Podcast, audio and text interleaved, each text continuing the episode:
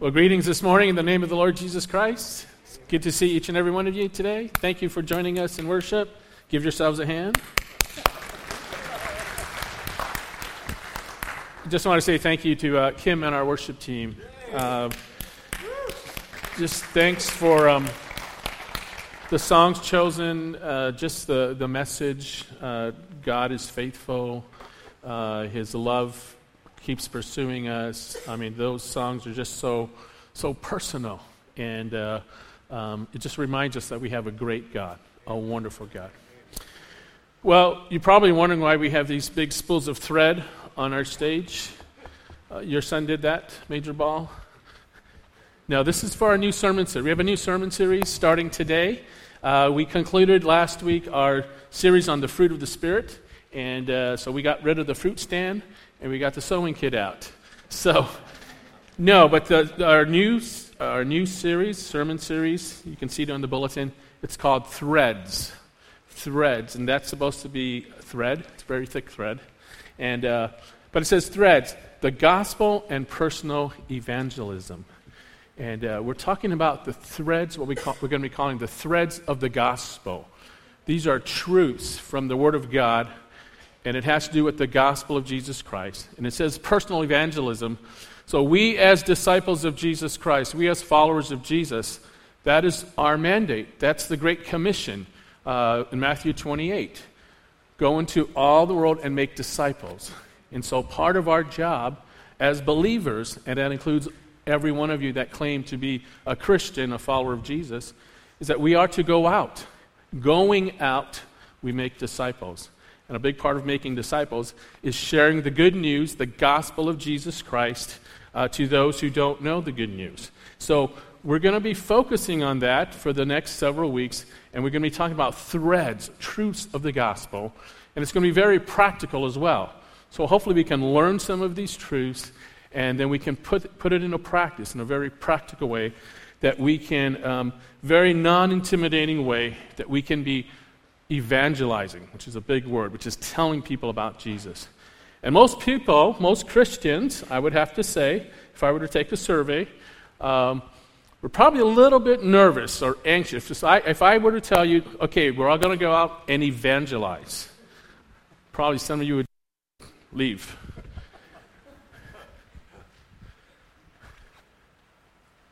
But there's a couple of reasons why I think people are maybe a little bit hesitant or anxious if they're called to go and preach the gospel, so to speak. Number one, I think it's because, and I think this is a valid reason, and we hope to remedy that, because I think a lot of Christians aren't quite sure what the gospel is.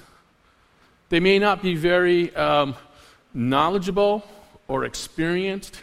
What exactly is the gospel? Yeah, maybe I know about asking Jesus into my heart and my life's changed a little bit, but I don't understand all this God and sin and reconciliation and all this other big terminology, words that we use. So that may be part of it. The other part of maybe being hesitant to go out there is just sheer fear. Just fear. We're afraid to go out there. We're afraid probably that we're going to be rejected. We're blessed because we live in a country where we can go out there and tell other people about Jesus. There's other parts of our world that you're not free to do that. And you could probably get persecuted or even killed for proselytizing or for sharing the Word of God with others. But a lot of us are afraid, probably because we'd be ridiculed. Can you imagine going to school or going to the office and talking about Jesus? It's kind of awkward, right? Unless you work at the Croc Center, then we talk about Jesus freely here. But anyway, our theme is threads of the gospel, and hopefully there'll be some practical help so that all of us will be able to, and be just very comfortable and very confident about sharing the good news of Jesus Christ, the gospel. So we're starting this 6-week series today. It's entitled Threads.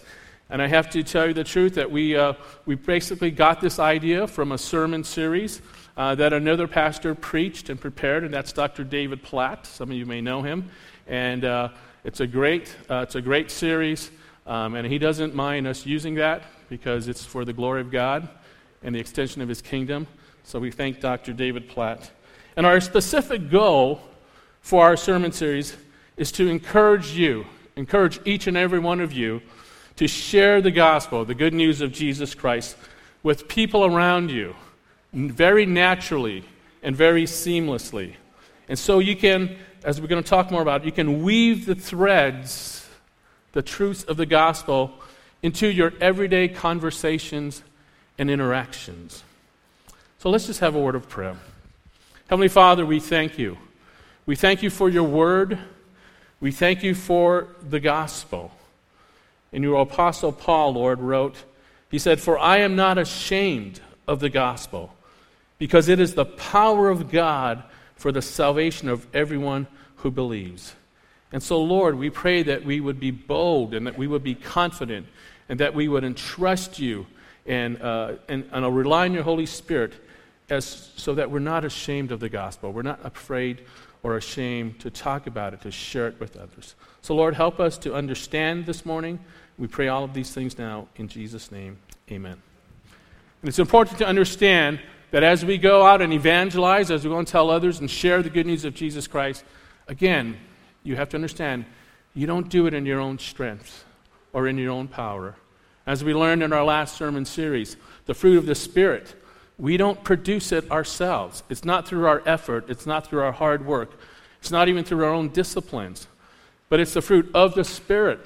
As we surrender ourselves, or as we allow the Holy Spirit to work in our lives, He bears the fruit. He produces the fruit.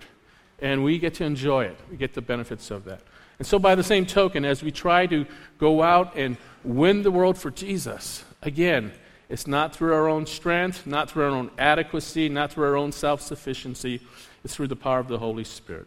And the good thing about that is He goes before us. He prepares the way for us. And whether you realize it or not, the Lord is already preparing the field. And all we have to do is listen and be aware and be attentive and respond to the moving of the Holy Spirit, because He's already moving in people's hearts. He's already moving in your situations, wherever you're at, whether it's at home, at work, school, in your neighborhood. And He's already preparing the field. And we have to come in and be attentive and listen to the Holy Spirit and respond. So God is drawing people to Himself. He's already doing that, because He wants His people saved from their sins, and He loves them. And He loves us enough to involve us in His work in their lives. So I want you to take a look at the big screen. There's 5 questions up there. I call them the ultimate questions. And these 5 questions are questions that people around us, that people around the whole world are asking. And you've probably asked yourself some of these questions as well. 5 ultimate questions that shape our view of the world. And the first one is, who is God? Who is God? Does God exist? And if He does, what is He like? And the second question, who am I? Where did I come from? Where am I going? Do I really have any value or worth? Or is there a purpose to my life? Or am I simply a product of an evolutionary process, here one day and gone tomorrow? Who am I? All religions in the world have different answers to these fundamental questions about God, about who God is, and about who we are. Which leads us to the third question, which says, how is Jesus unique? Now, you've got all kinds of religions in the world, all kinds of religious leaders. Aren't they all fundamentally saying the same thing? Is one superior to the others?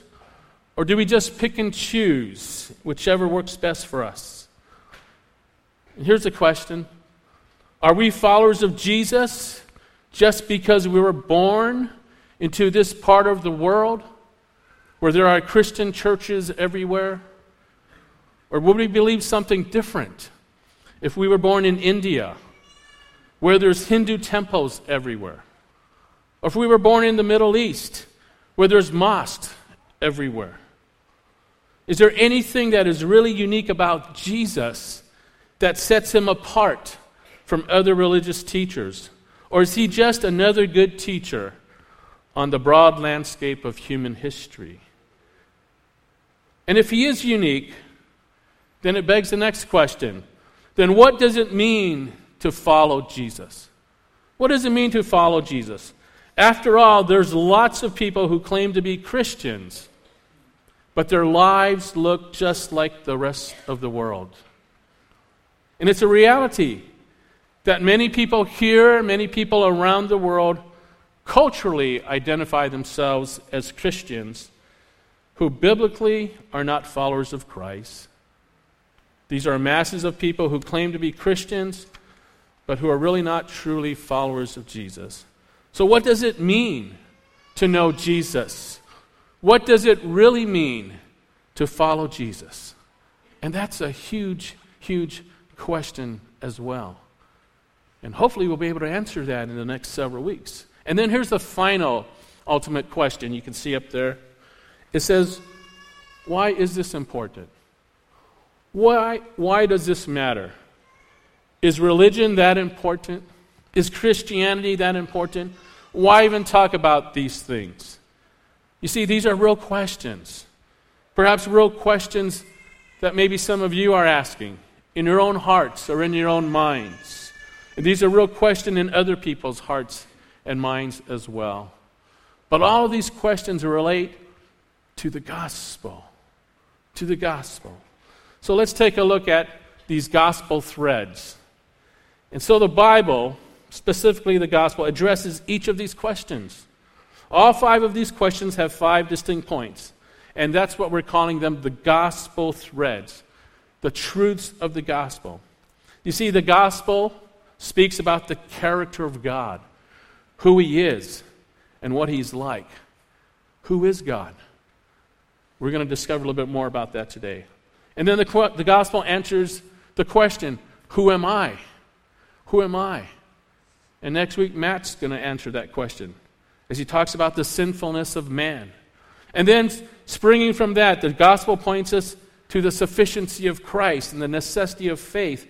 And this all leads back to the final thread, the urgency of eternity. The urgency of eternity.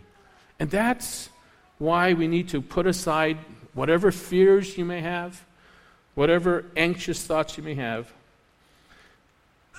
and not be afraid to speak the gospel to people who don't know it. There's got to be a sense of urgency.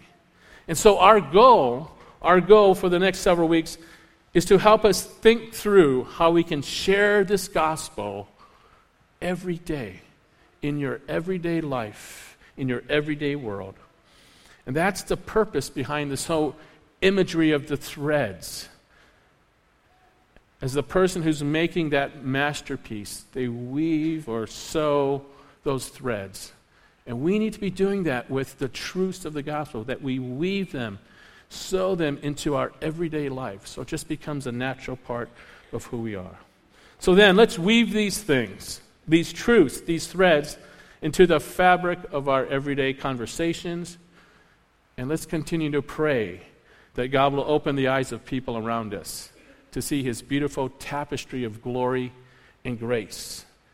And I hope that in this imagery and in this series, we'll see how accessible, how fairly simple and easy sharing the gospel is for all of us, so that you wouldn't have any fear of doing it.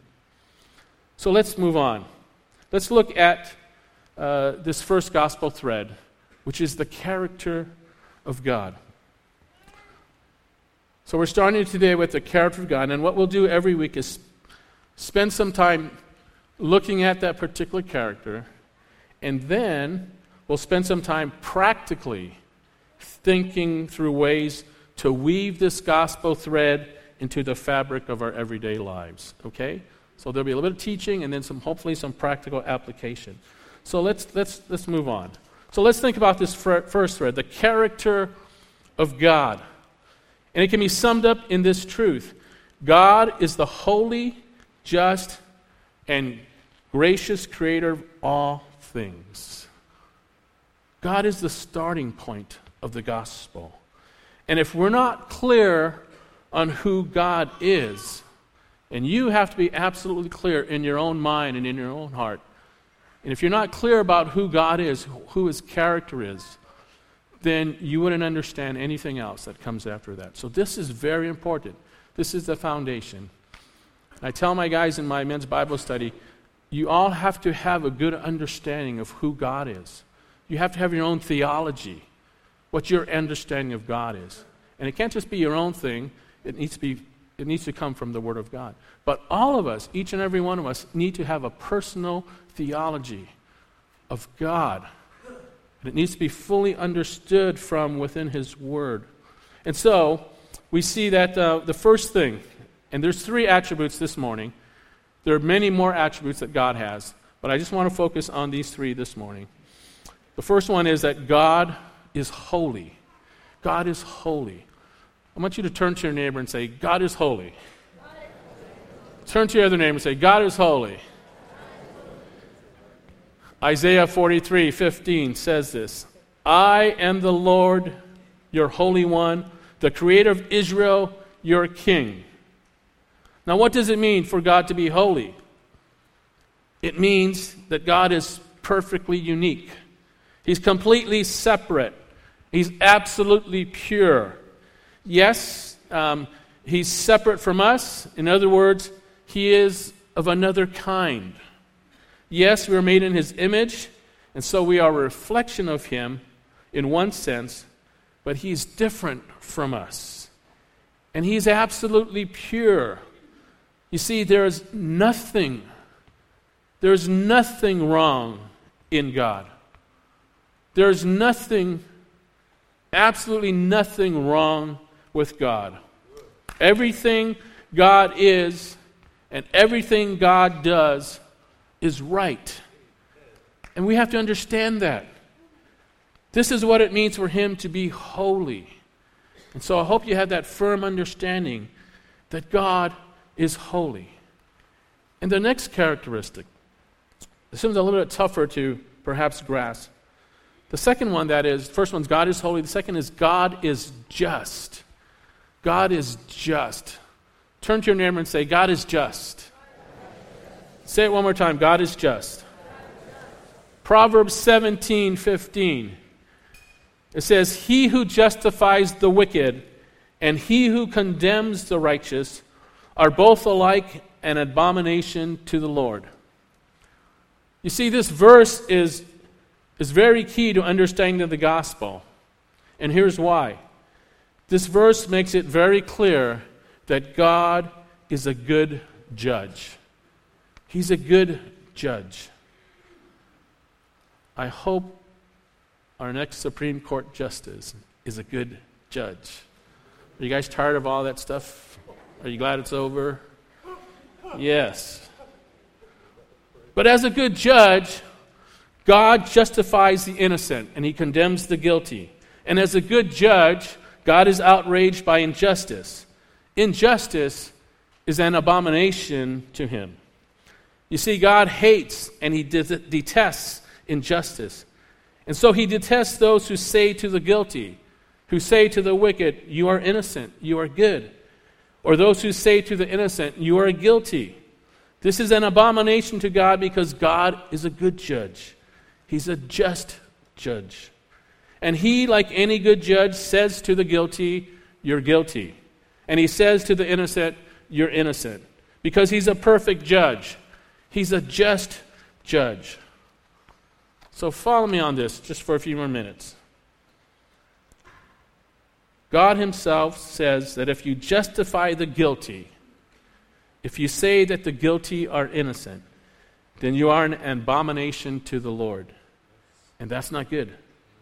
And it begs the question then, how then can God justify the guilty? For as soon as He does, He is an abomination to Himself. And how can God look at guilty sinners and say innocent and still be just? You see, this is the ultimate question of the entire Bible. You put it in contemporary terms. If there was a judge in a courtroom today who knowingly said to a guilty criminal, you're innocent, then we would have that judge removed and thrown off the bench immediately. Why? Because the judge is not just. Because the judge was not right. And so do you see this? God's forgiveness of sinners is a threat to his character. If God just overlooks sin, then his justice and his holiness are completely compromised. And he's no longer God. In fact, it was John Stott who said, "Forgiveness of sins is for God the profoundest of problems." Now let's move on before we end that discussion. And we'll see that as we progress in these gospel threads, how this problem is solved. But we've got to see, we've got to feel that tension that God felt. You see, God is holy and God is just. And then that leads us to the third attribute of God. There's this tension that's there, and when this third attribute comes in, there's that release of that tension. And what do you think that characteristic is? Anybody want to guess? I heard that. Third attribute of God we're looking at this morning is that God is gracious. God is gracious. Turn to your neighbor and say, God is gracious. One more time, God is gracious. Titus chapter 2, verse 11. For the grace of God has appeared, bringing salvation for all people. Now, what does grace mean? This word is so important. This is one word that distinguishes Christianity from every other religion in the world.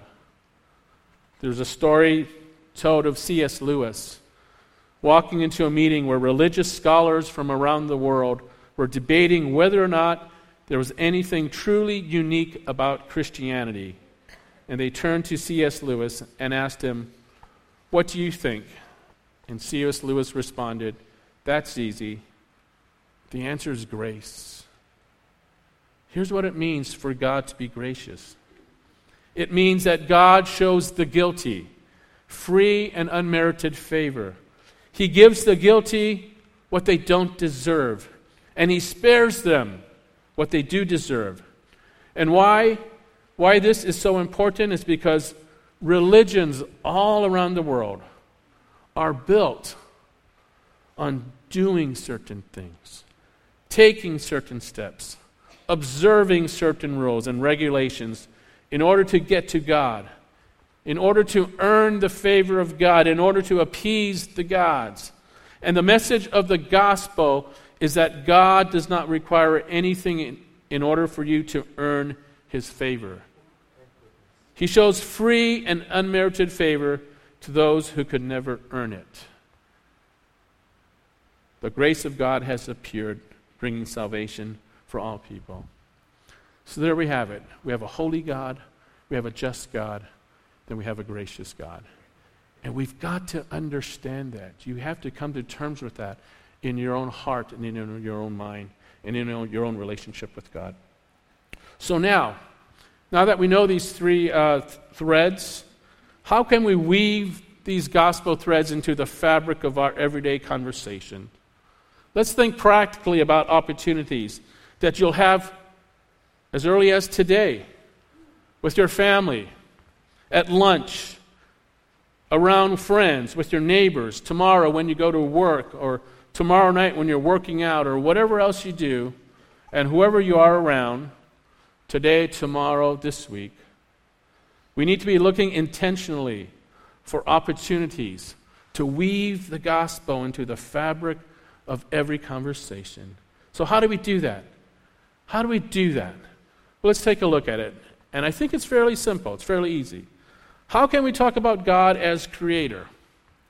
How can we talk about him as creator? Think about practical ways to let the thread of the gospel infuse your conversations with your kids, with your coworkers, with your friends and your neighbors. The list says up here, acknowledge the glory of God in creation every chance you have. You see, God is at work, revealing himself to people all around us in creation. Point people to his glory in creation. And you, those of you who live in Hawaii, it's very easy to do that. Let me tell you. How many of you like looking at the sunset over the ocean? Or the sunrise, or the rainbows over the mountain? So when you see a wonderful sunset, here's something you do. Instead of saying, and we've all said this, look at that sunset. It's majestic. Instead, say, look at the glory of God in that sunset. He is majestic. Don't talk about creation like you're an atheist, that you don't believe God's around, that he didn't create it. Honor him. Give him his due. And similarly, acknowledge the presence of God in specific facets of your life. For instance, if you get asked that question, what's going on in your life? It takes on a whole new meaning when you are intentionally weaving the gospel into the fabric of your conversations. Again, don't talk like an atheist, like God is nowhere to be found in your life. Talk like God is present in your life, because he is. We just sang that song, he will never leave us alone. He's right with us. So in our everyday conversations, make sure he's sort of part of the conversation. At least he's acknowledged. So when someone asks you what's going on in your life, say, well, God is working in my life in this way or in that way. It shows the unbeliever that you actually believe in God.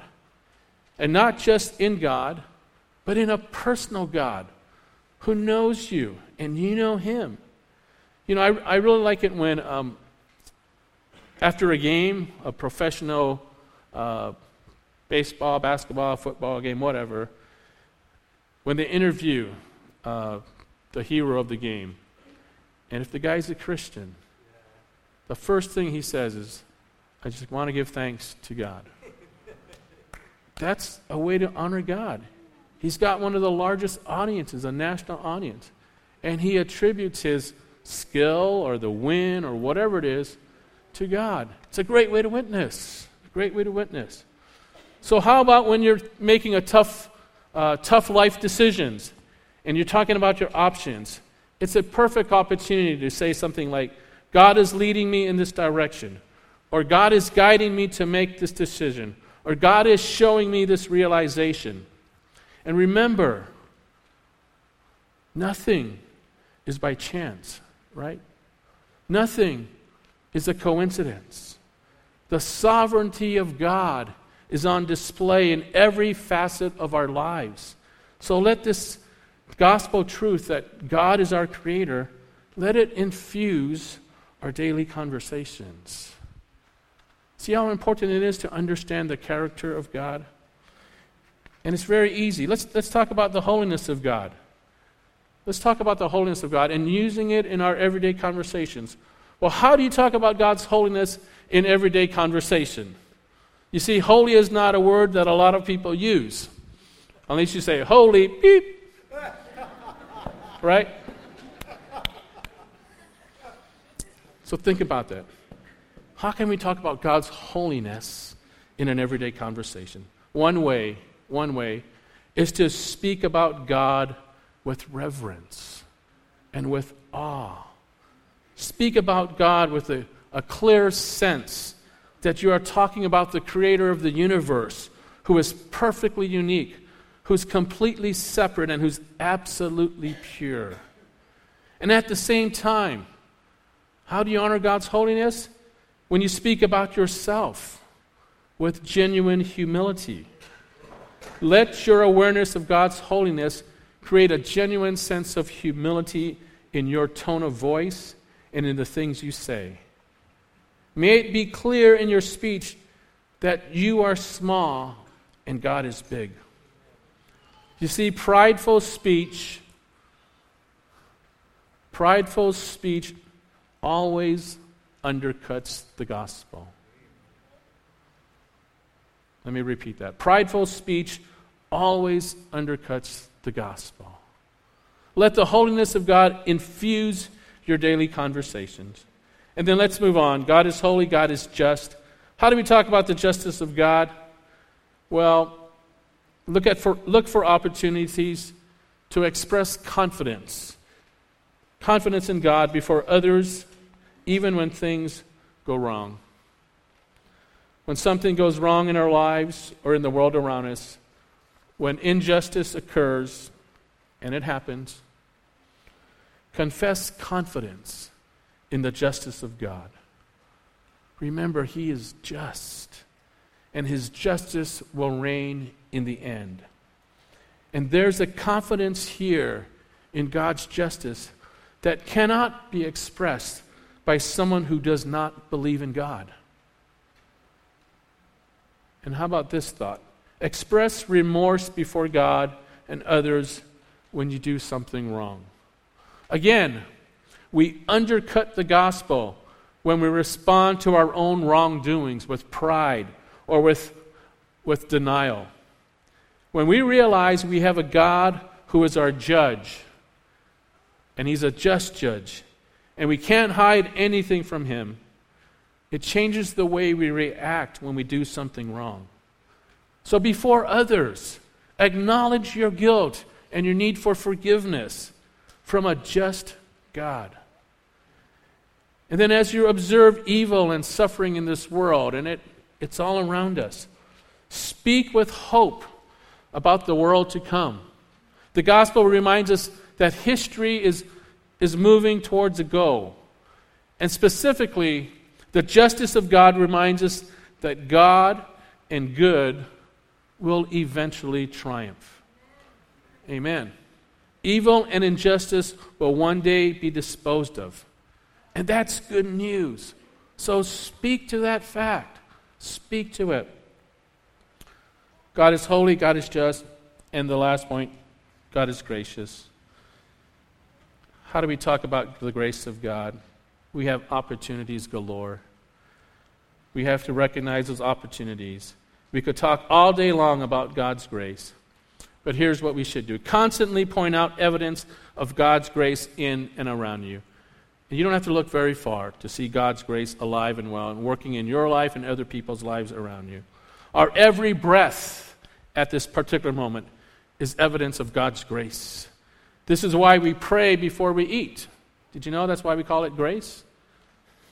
Because we acknowledge that the food in front of us is evidence of God's grace. So look around you at all times and point out evidence of God's grace because it's all around us. And then related to that, consistently credit God as the source of everything good in and around you. When something good happens, thank God. Express gratitude to God for good around you, for the good in you. When someone compliments you, point them to the goodness of God. We just did our Croctoberfest here last Friday. Had about 2,000 people here. And the reason we did it was because God has been so good to us. And we just wanted to bless our community in thanksgiving to God for His goodness. So we can do things like that. Consistently credit God as a source of everything good. And then along the way, acknowledge your need for God's grace. We need to continue to do that. May it be clear to those around us that you are dependent on God's grace. And then lastly, express your gratitude for God's grace as He gives it. Speak as grateful people. Most of all, be grateful for the salvation that He has given you. Do people around you know how grateful you are for God's saving grace? Do they know how much Jesus Christ means to you because He died on the cross for your sins and you've been forgiven? Don't be afraid to say, "Thank you, Lord," in front of other people. So here's the challenge. I'm going to ask Matt and the worship team to come up. Here's the challenge this week. I'm going to challenge you to speak about the character of God all day long this week. You've got to be intentional about it.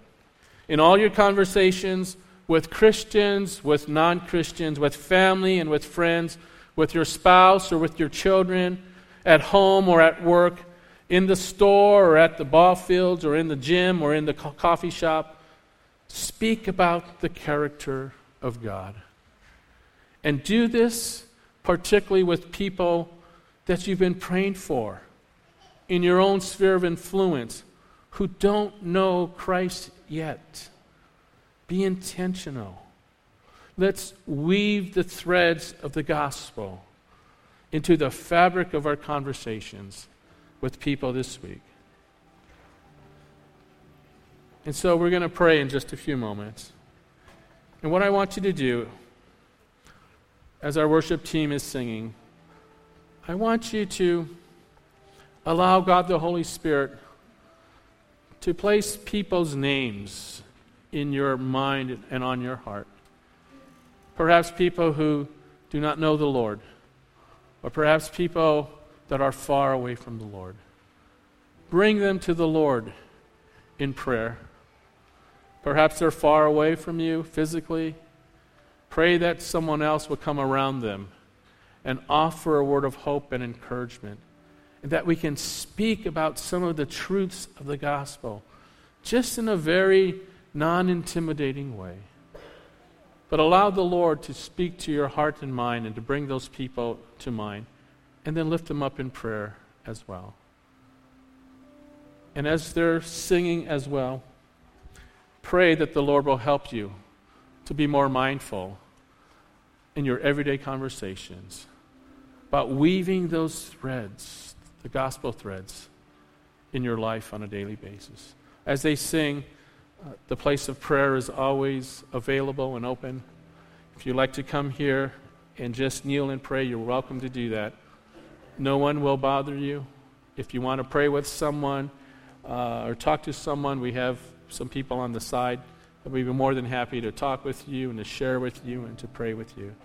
But as they sing this morning, just allow God the Holy Spirit to work in your heart. I'd like to pray for you this morning. If there's a prayer concern or need or request, just slip up your hand and slip it back down. I'd be happy to pray for you. Yes, God bless you. Amen. Father, we thank you. We thank you, Father, because you're a holy God, you're a just God, and you're a gracious God. We thank you because you love us with an everlasting love. You care for us with compassion and with mercy and with grace. And Father, I thank you that you sent your Son Jesus Christ to die on the cross for our sins, to give us the promise of eternal life and an abundant life here on earth right now. And Heavenly Father, I pray for those who raised their hands, who've acknowledged a need, who said, yes, Lord, I need some extra help right now. Father, you know our hearts and you know our needs, you know our pains and our hurts and our burdens. And Lord, we bring them to you. You said that we can come to you at any time and bring our burdens to you and give them to you, and you in return give us something that's a lot easier to handle. So Lord, we thank you for that. So Lord, I just lift up our needs that are represented here in our Ohana. I pray, Father, that you would, your Holy Spirit is already beginning to work and ministering to our souls and to our spirits. So, Heavenly Father, bring comfort, bring healing, bring reconciliation and restoration, Lord. If there are any relationships that are broken or wounded, I pray, Father, that your Holy Spirit would just come in between all of that and soften hearts and melt the hardness. We pray, Father, that you continue to be with us now. Thank you, Lord.